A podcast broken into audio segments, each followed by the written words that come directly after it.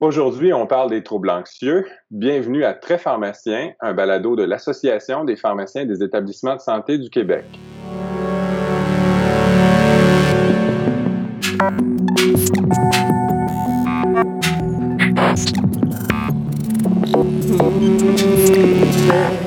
Bonjour à tous. Et non, vous n'avez pas la berlue, c'est Benoît Lemire qui est au microphone pour l'animation de ce balado, en remplacement de Nathalie Marceau, qui prend un répit bien mérité. Pour cet épisode, on reçoit Violaine Masson, pharmacienne au CIUS de l'Est de Montréal, notamment à l'Institut de santé mentale, communément appelé Louis-Hippolyte Lafontaine, et aussi à l'hôpital Maisonneuve-Rosemont. Elle est aussi chargée d'enseignement à la faculté de pharmacie de l'Université de Montréal. Bonjour Violaine. Bonjour.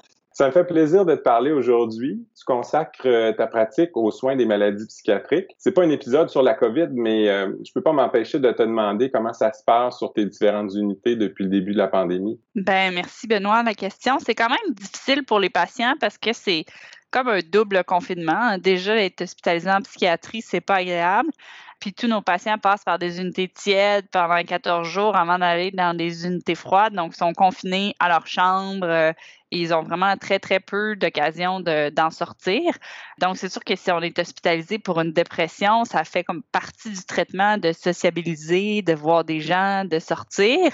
Alors que là, ben, le confinement impose euh, aux patients d'être euh, encore moins sociable. Par contre, il y a quelques points positifs. Il y a beaucoup moins de drogues qui circulent sur les unités euh, parce que les patients ont moins de sorties, puis euh, ils ont moins l'occasion d'être à moins de deux mètres d'un autre patient puis d'échanger. Fait que ça, c'est peut-être le seul point positif, mais euh, la consommation des patients en dehors de l'hôpital a augmenté. Je peux pas dire que ça a diminué.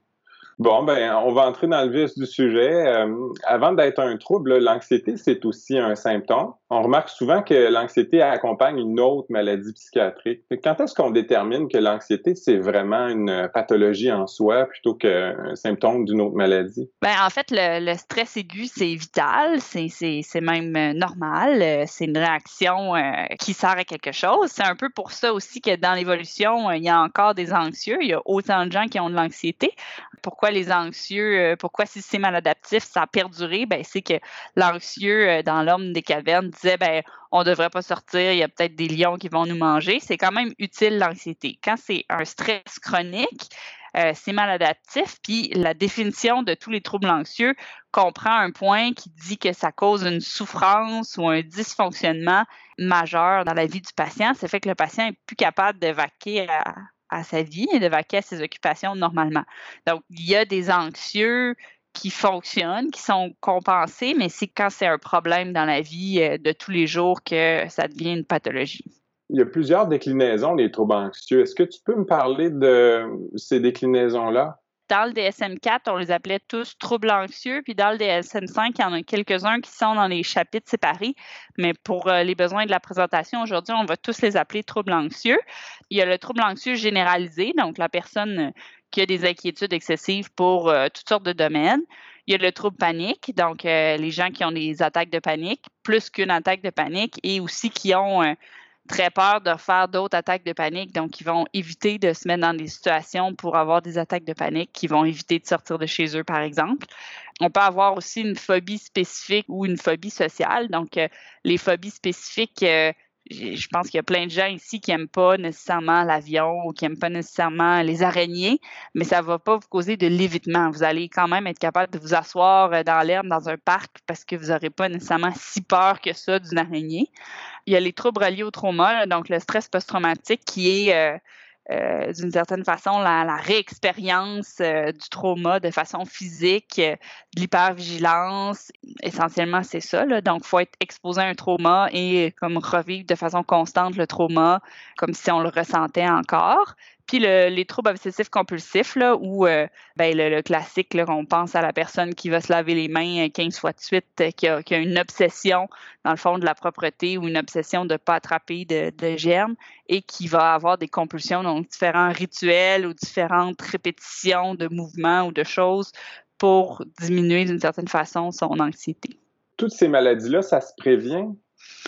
Ben, c'est sûr que est-ce que ça se prévient? Euh, si on était capable de demander une nouvelle paire de chromosomes ou des gènes différents, on pourrait peut-être prévenir. Là. Donc, euh, il y a une partie qui est génétique sur laquelle on a de pouvoir. Il y a une partie qui est développée par l'environnement. Donc, c'est sûr que euh, ça va un peu ensemble. Hein. Souvent, si on a des parents très anxieux qui vont nous élever d'une certaine façon, en étant très anxieux, en ayant très peur qu'il nous arrive quelque chose comme enfant, bien, ça va tendance à nous faire devenir plus anxieux. Euh, il y a certains, euh, troubles comme le stress post-traumatique où on a fait différentes études pour essayer de prévenir ça si on est exposé à un trauma. Donc, il y a des choses qui aident pas. Par exemple, de faire un debriefing après un gros événement traumatisant, puis de s'asseoir tout le monde ensemble, puis d'en parler, ça n'aide pas, puis même ça peut nuire.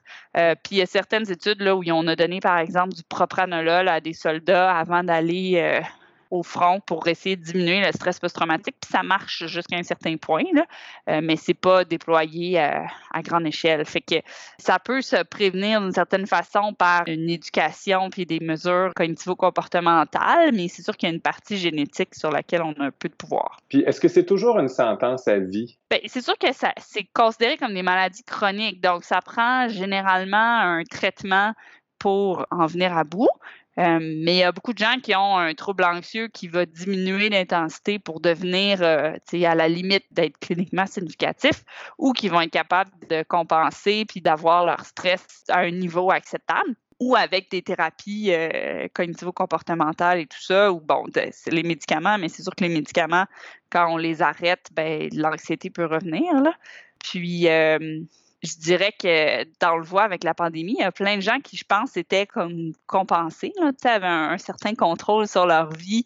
Les risques de leur vie étaient d'une certaine façon euh, à un niveau acceptable pour eux. Puis là, la pandémie, puis tous les changements, toutes ces choses-là sont difficiles pour ces gens-là. Euh, encore plus que, ben, le son pour tout le monde, je pense, là, mais le son de façon supplémentaire pour les anxieux parce qu'on a, zéro contrôle, puis on ne sait pas quand est-ce que ça va finir? On ne sait pas. Ben là, c'est sûr qu'on a les vaccins, tout ça qui s'en viennent, mais on ne sait pas exactement ce que ça va faire, si on va l'attraper, si notre famille va l'attraper, qu'est-ce qu'on va développer comme symptômes. Donc, je pense que ça, c'est quelque chose qui fait en sorte qu'il y a plein d'anxieux qui, je pense, allaient bien avant et là vont peut-être moins bien. Oui, mais tu as parlé des facteurs génétiques, entre autres. Euh, est-ce qu'il euh, y a des, euh, des, caractéristiques particulières qui prédisposent. Là, on a souvent en tête les femmes âgées qui prennent des anxiolytiques de façon chronique. Est-ce que c'est un stéréotype ou il y a vraiment euh, des particularités là, qui permettent de prédire en quelque sorte? Euh, ben, c'est pas la pathologie mentale la plus génétique dans le sens que euh, les, les, études de jumeaux ne démontrent pas euh, 100% de concordance et tout. Là. Mais oui, c'est à peu près deux fois plus les femmes que les hommes. C'est comme, c'est pas un seul gène qui entre en, ligne de compte. Donc oui, il y a plusieurs neurotransmetteurs qui sont associés à ça, mais comme il n'y a pas un seul gène, euh, puis que c'est multifactoriel, puis aussi la, la composante épigénétique qui s'ajoute à ça, c'est dur de faire un portrait type qui représente tout le monde. Fait oui, il y a plus de femmes, puis oui, les femmes âgées, ben, je pense que c'est aussi une question de, d'habitude de, prescription. Je pense que il y a 30, euh, 40 ans, c'était acceptable de prescrire des benzodiazépines euh, avec des renouvellements à vie. Puis ces personnes-là qui sont habituées à ça veulent pas qu'on les enlève. Ils peuvent vieillir avec ça, puis on se retrouve avec une prescription inappropriée qui euh, si, si, si on était en 2020, on partirait pas ça à cette classe de patientes-là? Bon, ben, euh, parlons donc des euh, mesures non pharmacologiques. Euh, c'est quoi le rôle de ces mesures-là dans le soin des troubles anxieux? Est-ce que le pharmacien peut en faire? Ou si ça prend un psychologue, par exemple? Bien, c'est sûr que si on veut une, psychothérapie qui va traiter, guérir ou, ou contrôler suffisamment un trouble anxieux, ça prend quelqu'un de formé pour ça à moins d'avoir fait une formation supplémentaire comme pharmacien, c'est pas suffisant. Euh, mais c'est sûr que je pense que la façon d'expliquer le médicament, de rassurer le patient, de lui expliquer à quel moment ça va fonctionner, de rassurer sur les effets secondaires, lesquels sont permanents, temporaires, lesquels euh, s'estompent facilement euh, avec certaines mesures. je pense que ça aide beaucoup les gens qui ont un trouble anxieux à passer à travers les premières semaines de leur traitement avant que ça fasse effet. Mais pour les mesures non pharmacologiques, la plupart, c'est de la psychothérapie. Euh, différents types de psychothérapie selon, le trouble, mais la cognitivo-comportementale est quand même utile pour euh, l'extrême majorité des troubles. Mais ça, oui, ça prend un psychologue, ça prend un bon lien, puis ça prend plusieurs séances. Pour avoir des effets. Puis ça se compare aux médicaments en termes d'efficacité. Euh, par contre, ben, les médicaments, ça va faire effet le temps qu'on va les prendre. Puis si on ne fait pas de psychothérapie, euh, il y a des grosses chances que le trouble revienne à l'arrêt du, du, médicament. Mais est-ce que je te comprends bien si je dis qu'il faudrait toujours utiliser la psychothérapie puis la pharmacothérapie en même temps? Ben, pas nécessairement. Il y a des patients qui, euh, un, qui sont pas prêts à faire euh, la psychothérapie. Il faut quand même travailler. Puis la psychothérapie, des fois, la pharmacothérapie, on la fait au début pour comme atténuer une partie des symptômes. Par exemple, il y a des psychothérapies pour le tas de, de stress post-traumatique où c'est essentiellement de s'exposer à des choses qui font repenser au trauma. Par exemple, tu es un vétéran, tu un stress post-traumatique par rapport à des choses que tu as vues à la guerre, puis ton exposition, ça va être de voir des films de guerre sans arrêt ou de faire des choses qui vont te remettre dans le trauma. C'est quand même assez souffrant. faut le faire de façon encadrée avec un psychologue. faut vouloir aller mieux. faut aller assez mal pour vouloir aller mieux, là, d'une certaine façon. Je pense que c'est pas nécessairement tout le monde qui est prêt au jour 1 à faire ce qu'il faut de psychothérapie pour en voir les résultats. Fait que la pharmacothérapie peut aider beaucoup. Puis il y a des gens qui vont préférer juste l'une ou l'autre ou qui vont euh, pas répondre à certaines options, puis c'est très correct aussi. Là. Mais oui, la combinaison, c'est quand même dans un monde idéal juste la psychothérapie si on a, si on a le temps, là, si on est assez patient, puis on n'a pas trop de dysfonctionnement, puis on a envie d'essayer ça plutôt qu'un médicament. Là. Bon, ben, tu parles de médicaments, là, on va aborder le sujet. Euh, peut-être qu'on peut y aller par euh, sous-type de trouble anxieux, si tu veux. On pourrait parler de l'anxiété généralisée pour commencer. Je pense que c'est le, trouble le plus prévalent. C'est le trouble le plus prévalent, c'est celui aussi qui a le plus d'options si on veut. Ben, c'est sûr que dans le stress post-traumatique, il y a certaines options particulières, mais essentiellement dans le trouble anxieux généralisé, il y a euh, des antidépresseurs, les ISRS, les IRSN, donc les inhibiteurs euh, de la récapture de la sérotonine ou de la sérotonine norépinéphrine. Il y a certains autres antidépresseurs. Puis il y a aussi d'autres molécules comme la, la prégabaline, il y a aussi la kétiapine, puis il y a la, buspirone, fait qu'il y a quand même beaucoup de choses, puis des classes différentes. Je dirais que c'est peut-être le, trouble anxieux où il y a le plus de choix de molécules. Oui, tu ne m'as pas euh, parlé encore de benzodiazépines. Moi, j'ai appris dans mes cours au siècle précédent qu'il fallait utiliser les benzodiazépines avec parcimonie euh, à cause du risque de, tolérance. Puis d'habitude, euh, pourtant, tu sais, on voit beaucoup de ces patients-là qui prennent des benzodiazépines, puis honnêtement, ils ont l'air d'aimer ça. Est-ce que c'est toujours une mauvaise pratique? Ben, tu sais, ça fait effet rapidement, contrairement aux autres molécules.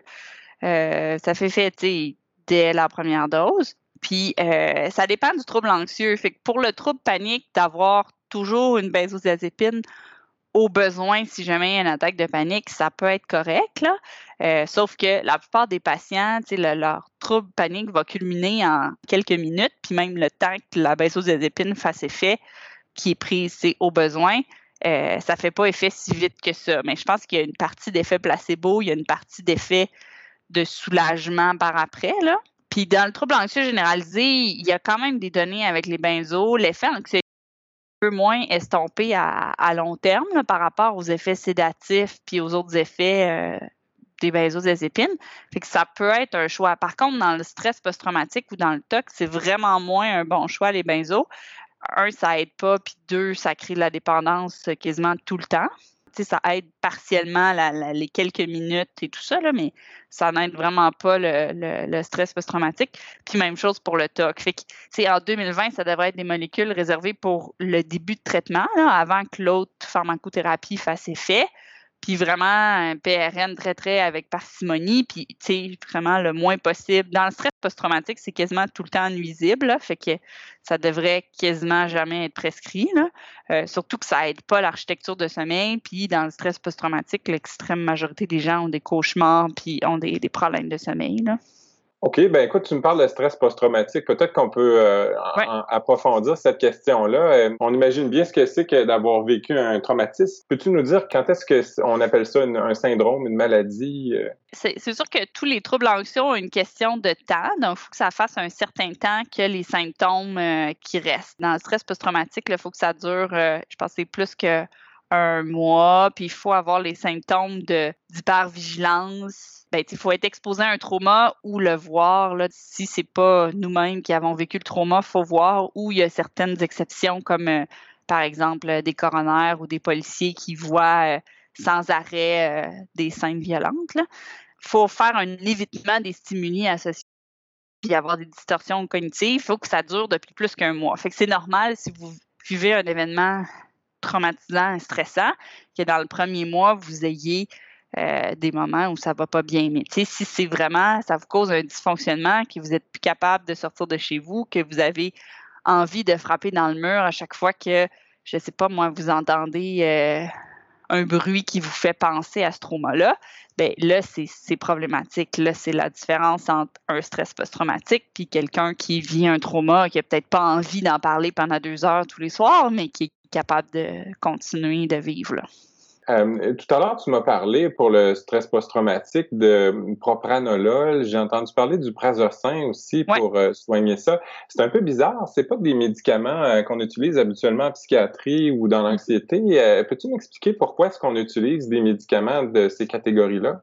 C'est un peu, euh, dans le fond, le, stress post-traumatique, c'est comme si notre boucle nord-adrénergique de notre cerveau reptilien, le, le, pas le cortex, là, mais ce qui est plus enfoui euh, dans, notre cerveau, notre boucle nord-adrénergique continuait de euh, lancer des influx noradrénergiques constants pour qu'on soit en hypervigilance, puis pour, au fond, faire en sorte qu'on ne se retrouve pas dans une autre situation traumatisante. Hein. Fait que c'est un peu ça que notre cerveau fait, mais notre cerveau continue à envoyer des signaux de détresse et d'alarme alors que on n'est plus dans le trauma. Donc c'est ça qui est, pathologique. Fait que ces molécules-là vont jouer sur euh, par exemple, les récepteurs alpha. Le, le c'est alpha 1 adrénergique. Ça va au SNC, puis ça fait en sorte d'aider les troubles du sommeil, d'aider le traitement cognitif du stress par le cortex préfrontal. Euh, ça vient comme bloquer un peu cette hyperfonction noradrénergique-là. Est-ce que les gens vont prendre ça à vie ou c'est durant un, épisode en particulier puis qui, euh, peuvent soigner? Euh? Le stress post-traumatique, si on a un, traumatisme d'un certain niveau puis on a vraiment des bons symptômes, ça prend une, psychothérapie pour adresser ça. Donc les médicaments vont, euh, mettons le prazosin va faire en sorte qu'on va continuer à avoir des rêves, mais pas nécessairement tous des cauchemars reliés au trauma parce que ça fait un certain cercle vicieux. Le patient est fatigué, il est stressé toute la journée, il finit par s'endormir, il fait des cauchemars qui lui refont penser au trauma. C'est ultra stressant, tu n'as plus envie de dormir, mais tu es fatigué, donc ça rend tout l'état de la personne encore pire. Donc, ce qu'on va faire en psychothérapie, c'est qu'on va désensibiliser la personne à ça, ou on va, tu sais, dans un lien thérapeutique, on va revivre des moments du trauma, puis essayer de faire en sorte que le cortex préfrontal, ou que notre cortex, que notre cerveau plus intellectuel euh, défasse des choses par rapport à ça et, traite l'information et réalise qu'au fond, qu'on n'est plus dans le trauma, qu'on n'est plus dans une situation euh, stressante. Eh ben, tu parles de situation stressante. Là. On dirait que notre réflexe dans ce temps-là, c'est de donner des benzodiazépines là, quand on est dans une phase aiguë. Puis là, tu m'as dit tout à l'heure que ça marchait pas, en fait, que ça empirait les choses. As-tu bien compris? La plupart des données sont négatives. Les risques sont plus grands que les bénéfices. Euh, c'est vraiment du très, très court terme. Et mettons, le stress post-traumatique, on a découvert que, euh, mettons, tu es avec euh, ton conjoint, ta conjointe, tu conduis, tu fais un accident, ton conjoint, ta conjointe décède sous tes yeux, euh, si je te donne une benzo pour t'aider à passer à travers les prochaines semaines, je ne vais pas diminuer ton risque de stress post-traumatique, je vais même potentiellement l'augmenter. C'est parce que ça change ton architecture de sommeil, ça change la façon dont ton cerveau va traiter l'information. C'est pas utile.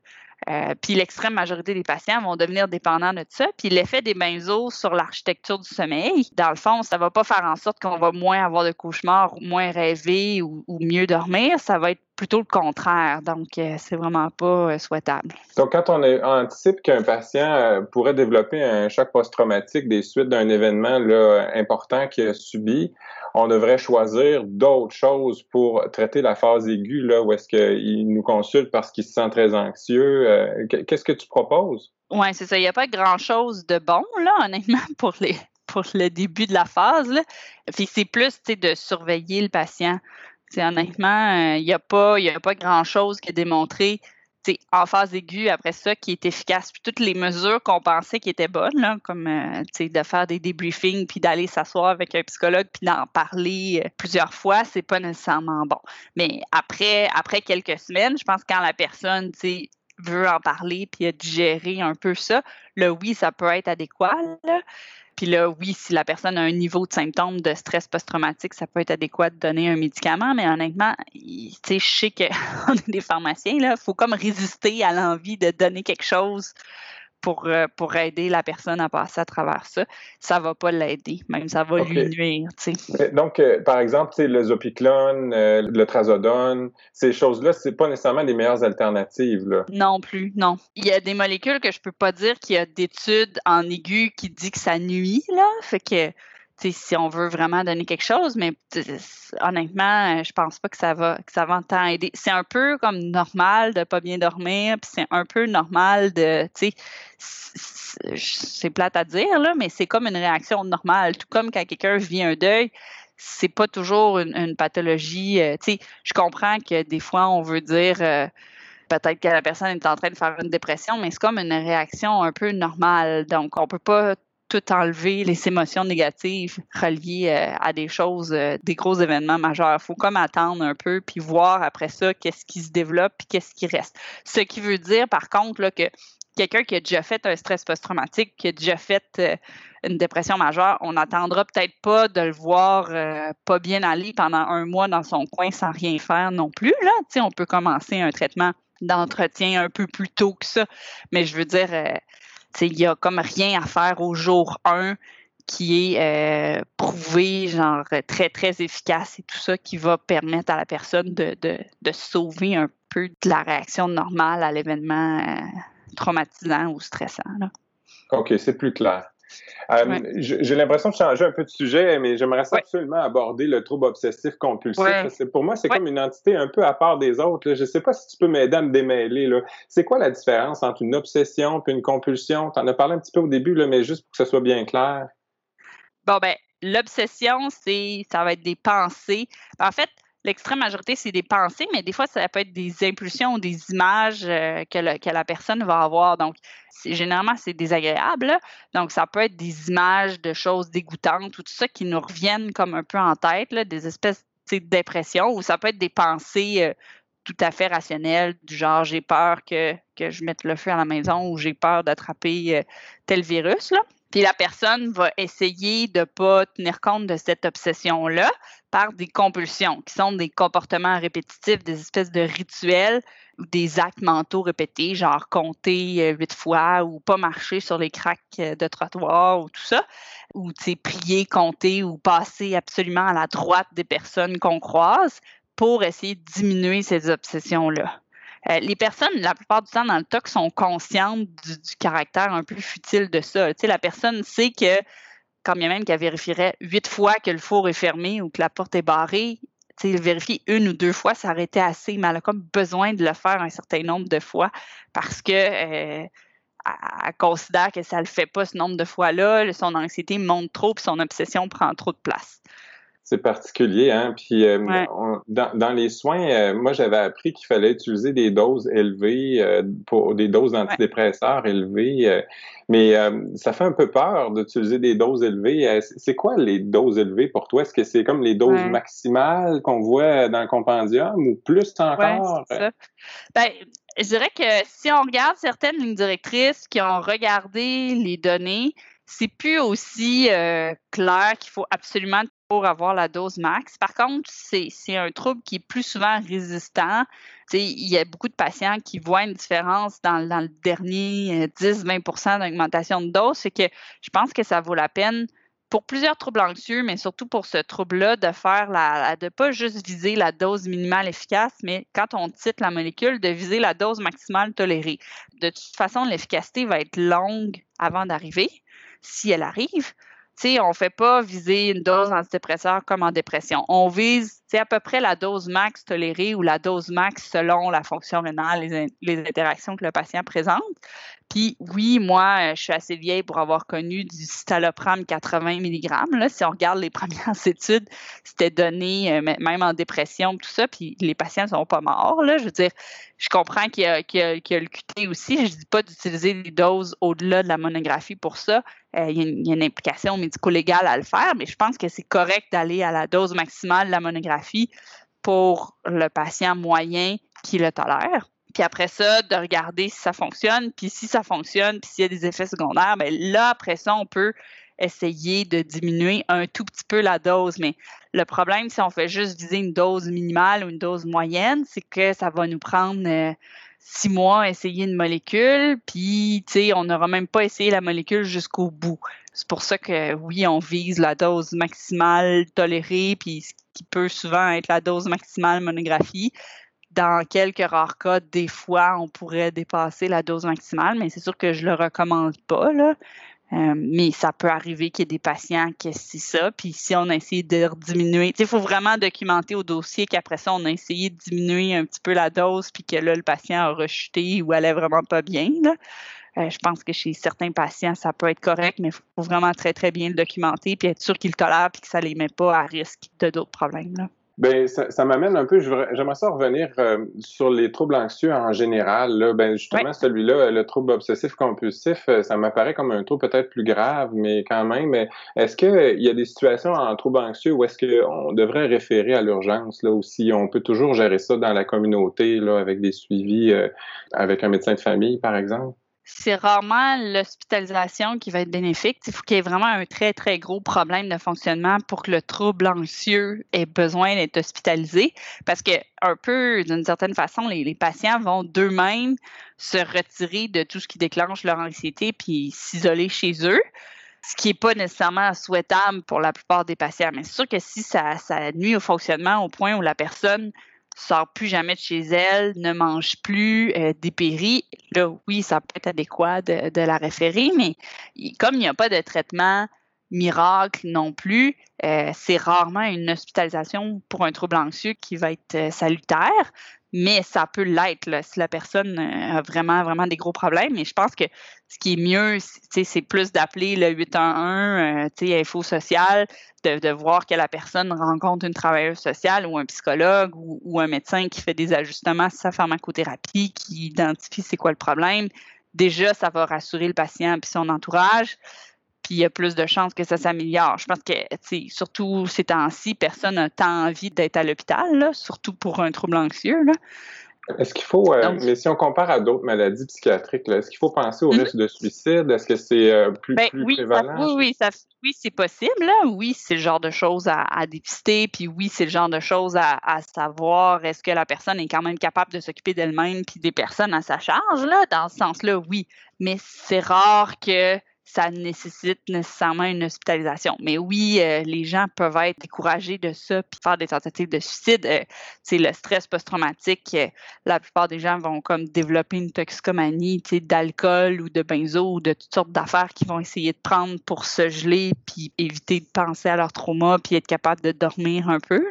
Je pense qu'il y a toutes ces choses-là à côté qu'il faut s'assurer qu'ils sont d'une certaine façon sécuritaires. OK. Écoute, euh, c'était un survol, on s'entend. Hein? Si on a encore des questions, là, puis qu'on veut se renseigner ou, savoir qu'est-ce qui est les textes les plus importants, est-ce que tu pourrais me parler des références que tu utilises? Il y a les lignes directrices canadiennes. C'est sûr qu'ils datent déjà de 2014, là, mais en fait, euh, il n'y a pas tant d'autres lignes directrices qui sont vraiment meilleures, ben, ou en fait, pas pour euh, tous les troubles anxieux euh, ensemble. Pour bien décrire c'est quoi chaque, euh, chaque trouble, les premières, deuxième ligne, troisième ligne, les principes de traitement, etc. Je pense que les lignes directrices canadiennes font encore un, très bon tour. Donc, est-ce que tu as un message clé, quelque chose à ajouter? Là, on a fait un survol et peut-être des choses qu'on n'a pas abordées que tu aimerais discuter pour le bénéfice de nos auditeurs? Oui, ben, je veux juste que les gens se souviennent qu'en trouble anxieux, la dose minimale efficace, ça peut marcher, là, mais souvent, ça prend plus la dose maximale tolérée. Je pense que ça vaut la peine de continuer de titrer tant que le patient le tolère. Ça ne veut pas dire de titrer vite, hein, surtout en trouble panique. Euh, on peut exacerber le patient au début si on titre trop vite notre ISRS, mais je pense que ça vaut la peine de continuer de titrer lentement puis de viser une dose euh, tolérée, surtout que les effets secondaires, par exemple, des ISRS, ne sont pas tant dose dépendants. Fait que je pense que ça vaut la peine de rassurer le patient puis d'avoir des attentes réalistes aussi sur quand est-ce que ça va faire effet. Euh, la psychothérapie devrait être offerte à tout le monde ou puis encouragée. Puis après ça, ben, je pense que pour les pharmaciens aussi, l'autre chose à savoir, c'est par rapport au sevrage des molécules. On, on, a comme des recettes un peu préétablies pour tout le monde, mais ça se peut, surtout chez les patients anxieux, que ça prenne des mois à sevrer les molécules puis c'est pas problématique. Là. Je pense qu'il faut donner le bénéfice du doute au patient puis le croire, là, même si euh, on considère que 5 mg de citalopram, ça ne devrait pas faire une différence chez le patient, mais ça se peut très bien que notre patient devant nous, oui, ça fasse une différence, puis qu'il faut s'œuvrer encore plus tranquillement, puis peut-être même faire faire des formes pharmaceutiques spéciales pour les entre-deux doses. Là. Bon, ben, je te remercie, Violaine, d'avoir accepté notre invitation. Je suis content qu'on ait fait un survol des troubles anxieux. Ben, merci de l'invitation. Euh, je pense que ça concerne quand même vraiment beaucoup de gens, puis ça vaut la peine comme pharmacien de prendre le temps de s'asseoir avec le patient, d'avoir des attentes réalistes, puis euh, des craintes réalistes aussi par rapport aux effets secondaires qui n'arrivent pas chez tout le monde, mais qui vont plus arriver chez nos anxieux qui, qui, qui ont peur que ça arrive. et que de déconstruire tous ces mythes-là et d'y aller tranquillement, c'est très possible d'avoir euh, un bon contrôle de son anxiété. Voici qui conclut cet épisode de Très pharmacien. Au prochain épisode, votre animatrice habituelle sera de retour pour discuter des urgences hypertensives avec Marie-Ève Tourigny-Poirier du CHU de Québec, Université Laval. Alors soyez des nôtres.